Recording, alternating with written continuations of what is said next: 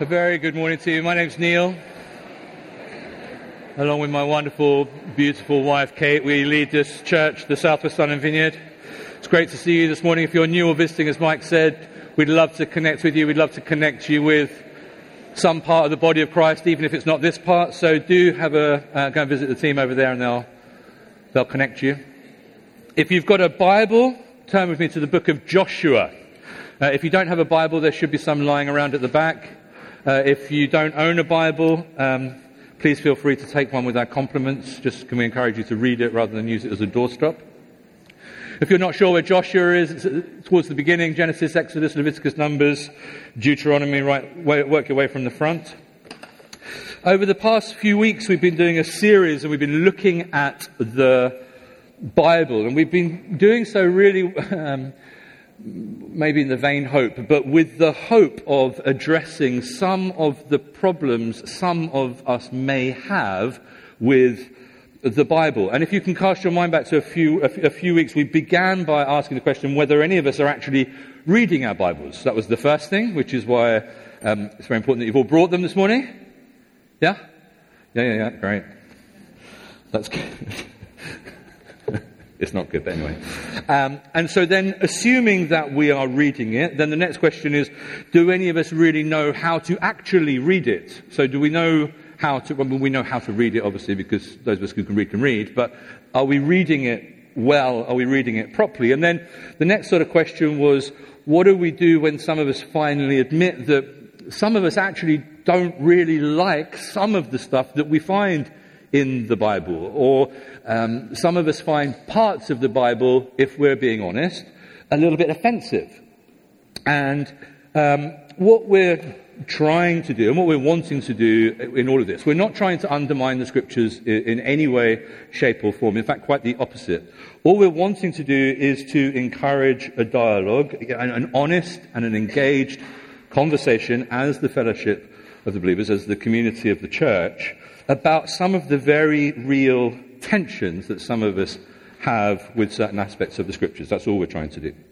And this morning we're carrying on sort of from where we left off last week. And if you weren't here last week, um, can I encourage you to listen to the podcast?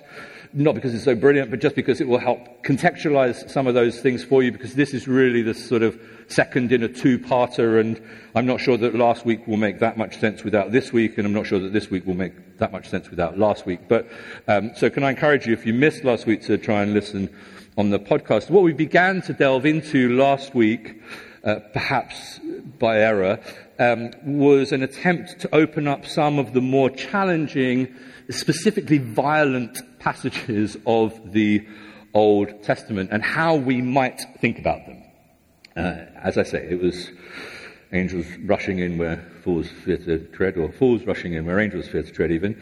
And um, one of the things that we were exploring was whether it might be possible that some of our interpretations around our reading of some of these more tricky Old Testament passages might actually be out of step. It might be out of kilter.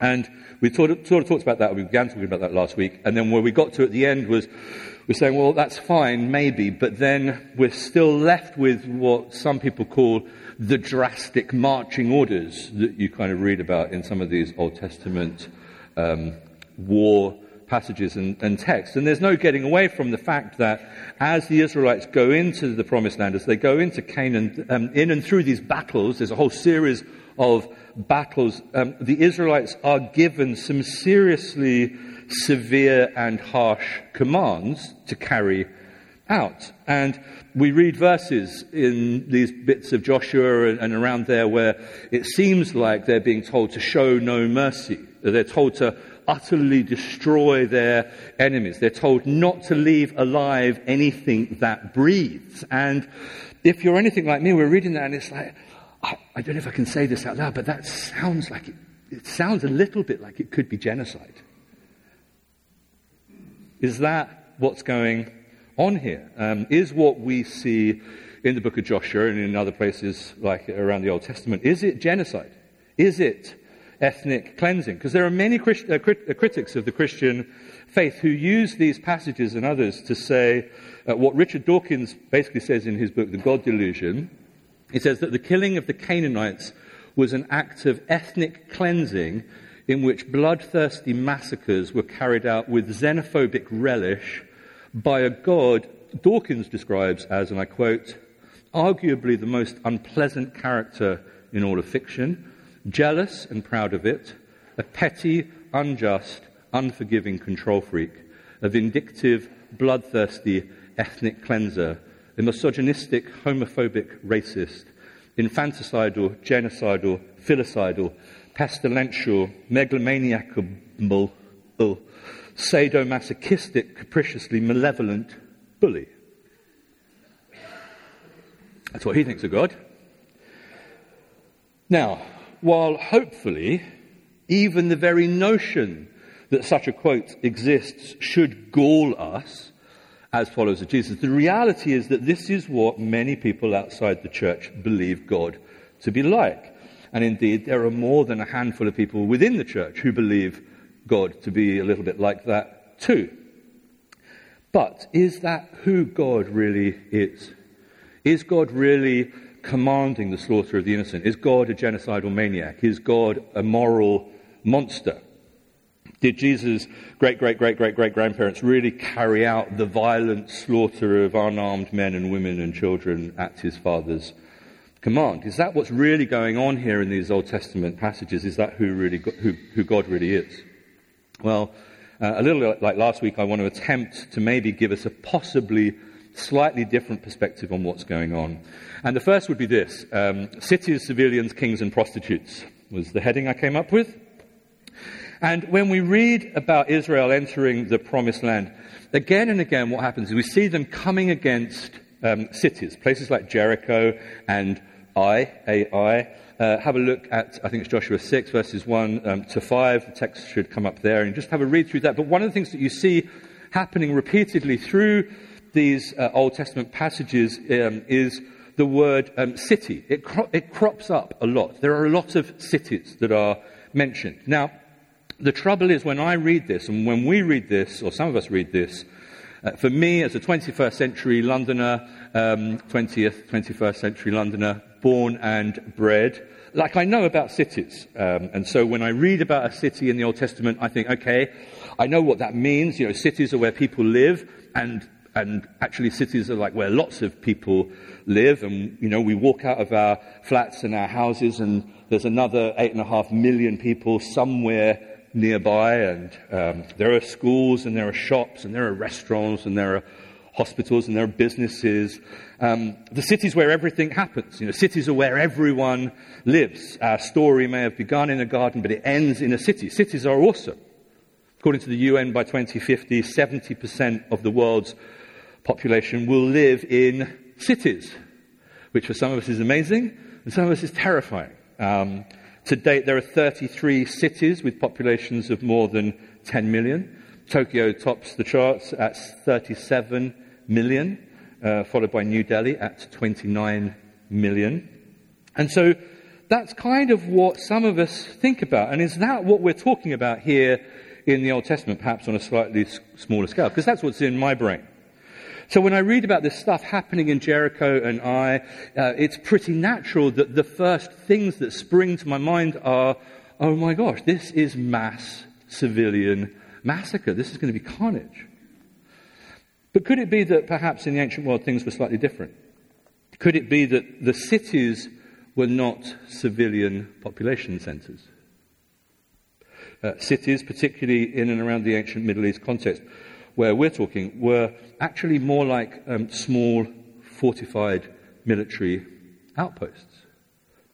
So, oh, okay cities were used to defend and protect the roads and the routes leading up to the towns and the villages, which is where the people actually were. To Israel's ears in the Old Testament, when they kind of read and hear the word uh, city, it would have conjured up these images of a fortified military garrison. And so maybe we should be thinking more along the lines of the Great Wall of China, you know, designed as this military defense against invasion rather than as this place where lots of people lived. Cities were where the soldiers were, cities weren't where the civilians were. All the people, all the men, the women, the children, they were in the towns and the villages in the surrounding countryside, and they were looking to these cities to provide them and afford them military protection. So, for example, when we read about Jericho, biblical scholar Paul Copan in his book Is God a Moral Monster says this. He says, All the archaeological evidence indicates that no civilian population existed at Jericho, Ai, or other cities mentioned in Joshua. Jericho was a small settlement of probably a hundred or fewer soldiers. This is why all of Israel could circle it seven times and then do battle against the city in one day. Old Testament scholar Richard Hess writes that Jericho and Ai, the two cities given the most attention in Joshua, probably only held 100 to 150 soldiers each.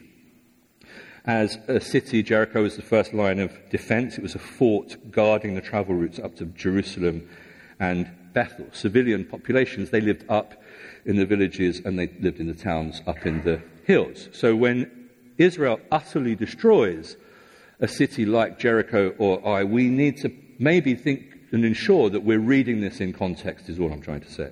Perhaps we should have a picture of a military fort being taken over rather than a mass civilian massacre. This is perhaps more like God taking down the Great Wall of China than razing Beijing. It's more about taking out a defensive military installation rather than genocide.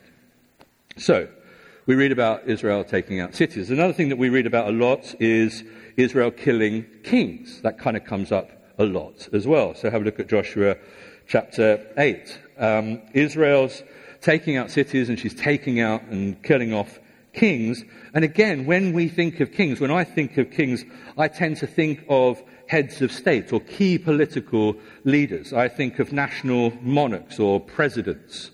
But again, when we're reading in the Bible, what we're reading in the Bible context um, tends to use the word king in a different light. And here the word sort of refers to military generals and officials, which is one of the reasons that there are so many of them. They're all over the flipping place. These were military leaders who led their soldiers into battle. So again, maybe we're just getting a slightly fuller, fleshed out picture of these military generals in these fortified military outposts defending these roads up to where the people are. And if any of this is true, as biblical scholar Christopher Wright puts it, he says, what we're reading here is one of Joshua's armies attacking military strongholds, knocking out generals, and putting their soldiers to flight, not invading cities, assassinating presidents, and slaughtering civilians. Okay, so maybe we're just starting to get a different perspective, okay, and maybe something is starting to take make up some more sense. And then, you know, if you know the story of Jericho, you kind of ask, well, what about Rahab? Right? So she's definitely mentioned in the story, and she doesn't sound or look or seem anything like a soldier uh, to me. Well, again, scholars believe that Rahab, she was the prostitute who ran uh, the hostel within uh, the garrison.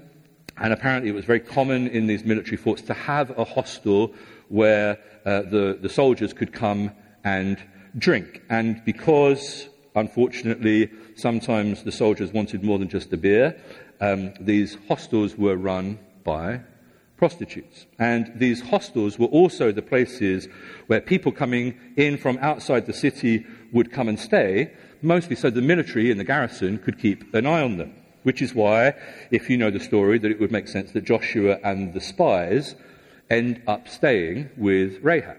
And it's interesting that Rahab is really the only civilian that's mentioned in all of these city conquests, and she survives. Her life is spared. Okay, so what else? What about um, men, women, and children? Um, have a look at Joshua 6:21. There's uh, again through all of these texts, it keeps cropping up all over the place. Um, something along the lines of men, women, uh, and children, men, women, young and old, it, it all kind of crops up as this all encompassing phrase. And in English, it can be a bit misleading, possibly, because we read that and we immediately conclude, well, there you go. You know, they've killed all the men, they've killed all the women, they've killed all the children. That sounds like civilian massacre to me. That sounds like genocide.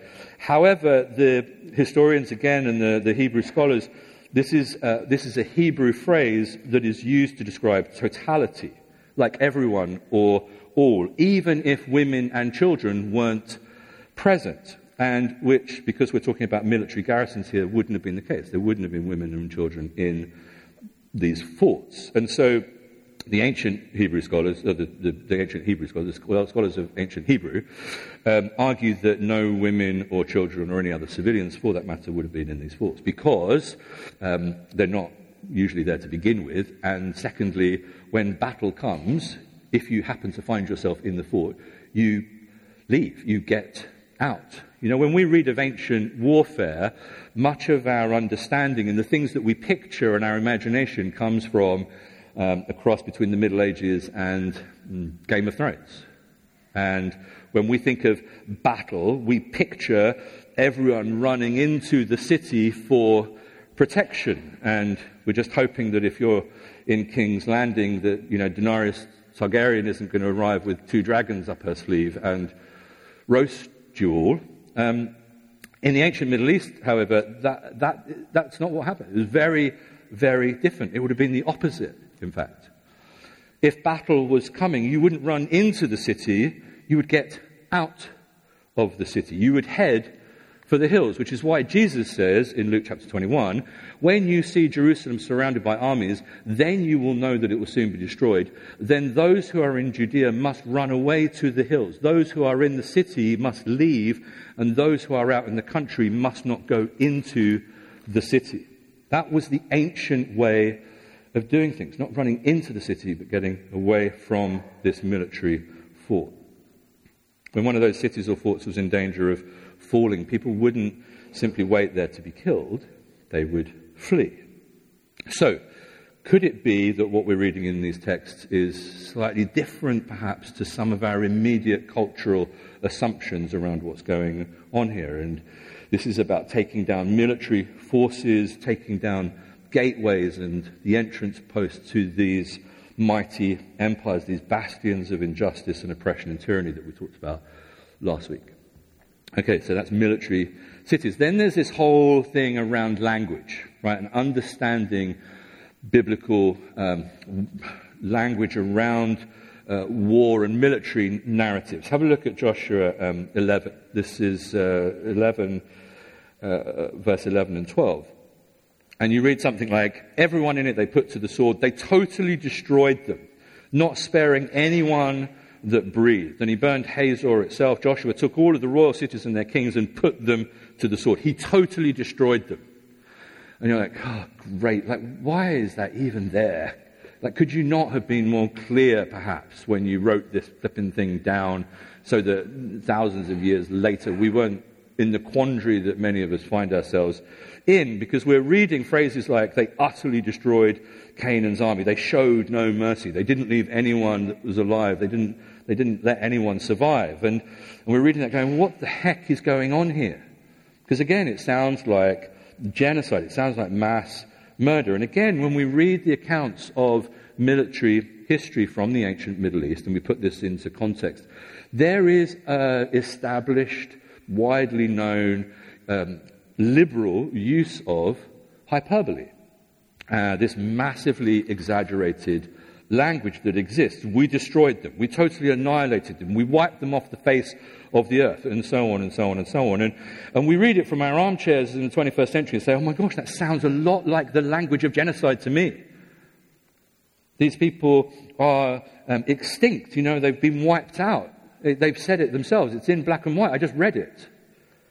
But then the, tr- the tricky thing is you keep reading through the narrative of the scripture, and before you know it, um, the very people who were supposedly wiped out over here are somehow um, back up and running strong as ever, like a few years later or down a couple of chapters later. And don't turn to it now, but 1 Samuel um, 15 is, is as clear cut a story of complete obliteration as you can get. The Amalekites they're not getting out of this. And then you read on in verse 20, in chapter 27 of 1, chapter Sam, uh, of 1 Samuel, uh, you read how David and his men go up and utterly destroy the Amalekites. And you're like, uh, what? Like, how did you utterly destroy the Amalekites in chapter 27 when you'd utterly destroyed them, or someone had utterly destroyed them in chapter 15? And I thought this had sort of already happened already. And then they pop up again in 1 Samuel 30. And then 250 years later, during the reign of King Hezekiah, they are still around. And then when you read the book of Esther, they are still around, despite being utterly destroyed in 1 Samuel 15. Despite being utterly destroyed, the Amalekites continue to feature in Israel's history for over a thousand years. So again, like what on earth is going on here? Could you please not make this slightly clearer and cleaner for us rather than making it muddy and opaque? Um, maybe it's helpful to filter it through the lenses of your favourite sports team. You know, after the game, after the match, the talk on the terraces is, you know, we smashed them, we thrashed them, we annihilated them, we, we whipped them, we wiped the floor with them, we destroyed them. And if you just went by that language, you'd be like, oh my gosh, that sounded like a brutal game. You know, rugby, football, it, you know, it's like, what a terrible thing. Like, they were utterly destroyed. I mean, goodness me. It all sounds pretty grim, you know, and it might have been a victory, maybe it was even a decent win, but at the end of the day, what you really mean is, you know, we beat them 2 0. And we get it. We're not offended by that. We're not mortified by that. We're not sort of getting genocide watch involved. We're like, we understand what's being said. It's an understood way of speaking. It makes sense to us. This, however, this military language, this makes no sense to us whatsoever. But we see this language all over the ancient world, and these passages just do not make sense if they are read literally, which again we talked about a few weeks ago. Again, it comes back to what we were saying. One of the first questions that we need to be asking ourselves when we're reading the Bible is what genre of writing is this? What kind of writing is this? And when we're reading Joshua and many of these challenging Old Testament passages, we have to recognize that much of it is written in the genre of ancient military history. And ancient military history uses a lot of hyperbole. Uh, Christopher Wright, again, uh, puts it like this in his book, uh, The God I Don't Understand, which is a fantastic book. I recommend that. Nice, uh, easy read, but very helpful. He writes this. He says, We must also recognize that the language of warfare had a conventional rhetoric that liked to make absolute and universal claims about total victory and completely wiping out the enemy. Such rhetoric exceeded the reality on the ground. This isn't because the biblical writers, this isn't to accuse the biblical writers of falsehood but to recognize the literary conventions of writing about warfare. Okay, so we've looked at cities, civilians, kings, and prostitutes, um, men, women, children, hyperbolic language in ancient military history. Uh, lastly, let's just dig around the language of killing off or driving out. Killing off or driving out. The primary language that's used with Israel and Canaan um, is driving out and not killing off. Uh, again, Joshua 20, um, it's not Joshua 23, there aren't 23, 23 chapters? That doesn't sound right to me. I know, but is it actually true? This is where you need your Bibles, because I could be just making everything up. How many chapters are in Joshua? Mm. Oh, they're 24. Oh, it's longer than I thought. Is my, is my text actually right? 23.9. You just need to double check me because I went camping. Oh, yeah, look at that. 23.9. The Lord has driven out before you great and powerful nations. To this day, no one has been able to withstand you. One of you routs a thousand because the Lord your God fights for you just as he promised. So be very careful to love the Lord your God. Okay, it is in the Bible. That's a relief. So that's why you need your Bibles.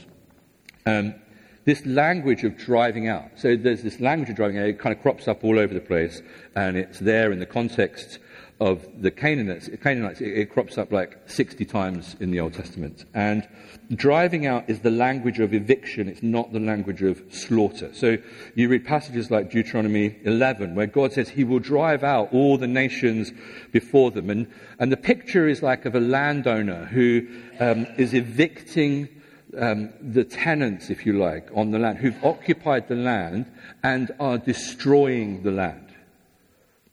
They're spoiling the land. They're, they're, they're defacing, they're, they're, they're trashing it. They're, they're killing off the land. And think back to what we were talking about last week about um, some of these nations and these empires around um, Canaan. And the picture is of God doing the evicting. It's God doing the driving out. And this language of being driven out, it's not new to us. It's not unfamiliar language. It's exactly the same language of Eden.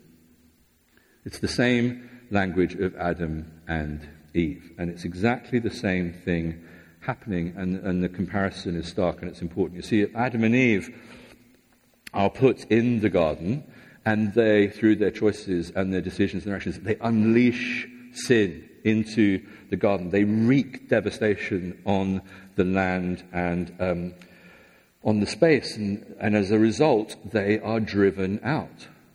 That's the language, Genesis 3. After he drove the man out, he placed on the east side of the Garden of Eden cherubim and a flaming sword flashing back and forth to guard the way the, to the tree of life. It's exactly the same phrase, um, exactly the same language that's being used here. It's exactly the same picture. The, the nations of Canaan have been unleashing devastation and destruction and havoc and chaos and tyranny and oppression and violence into the garden, into the precious promised land. And so God is now driving out, not Adam and Eve, he's driving out those tyrannical, oppressive powerhouses.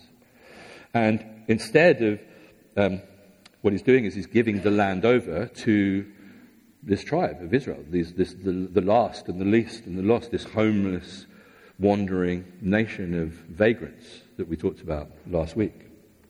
What's interesting, if you keep on reading through the narrative of the whole scriptures, is later in Israel's history when Israel rebels against God and they unleash just as much destruction and havoc and chaos on the land as Canaan ever did, um, guess what happens?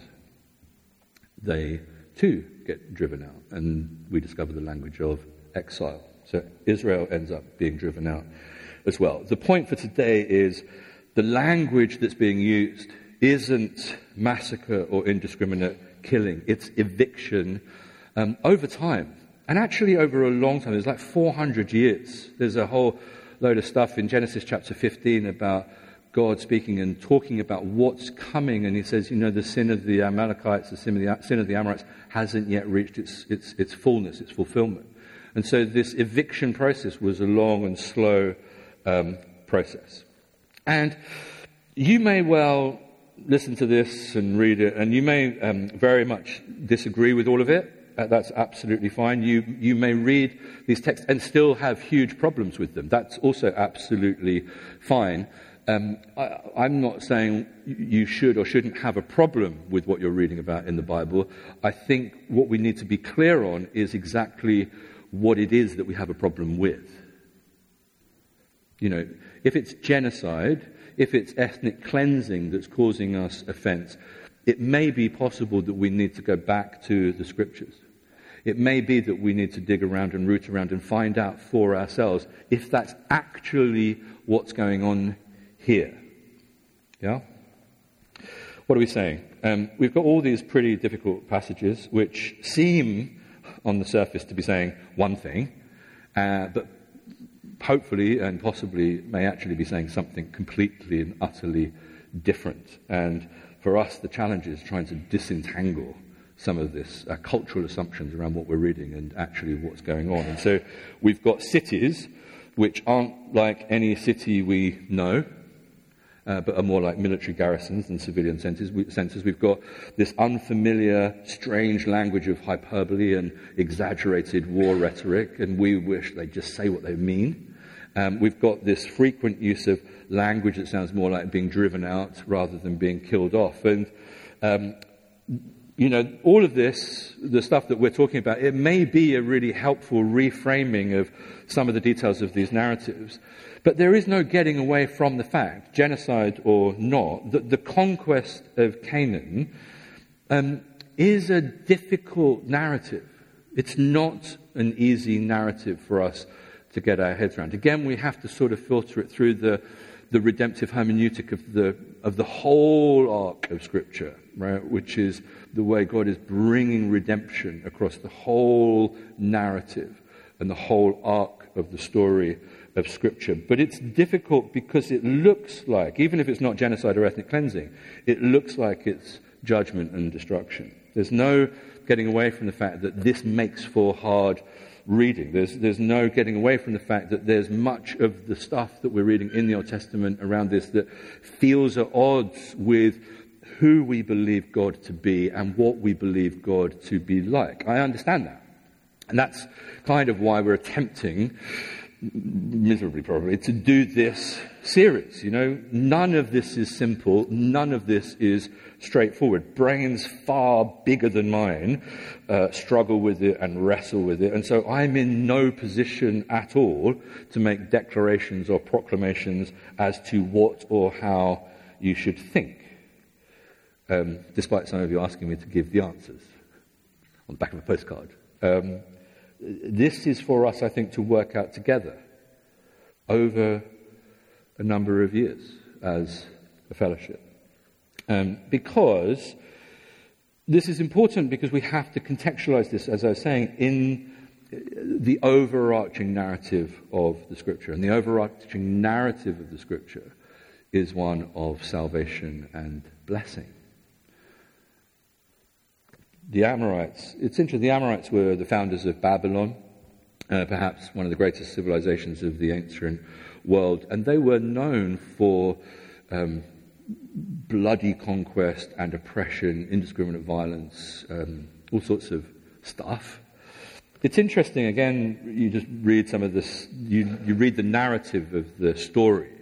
Um, when Adam and Eve were driven out of the Garden of Eden, they go east. Yeah? So um, they, they sent, they're sent out and they go east, and their descendants keep heading east until they eventually sort of settle and build a, a Babylon, is effectively what happens. Babylon is east of Eden. And then in Genesis chapter 12, God calls Abram, as he was then and who became Abraham, and he calls him um, to go west, basically. He calls him out of Babylon, because he remember he's from Ur of the Chaldees or wherever, and he leaves there and he goes um, west back towards Eden. So Abraham was from Babylon, and God is calling him out of Babylon into Canaan.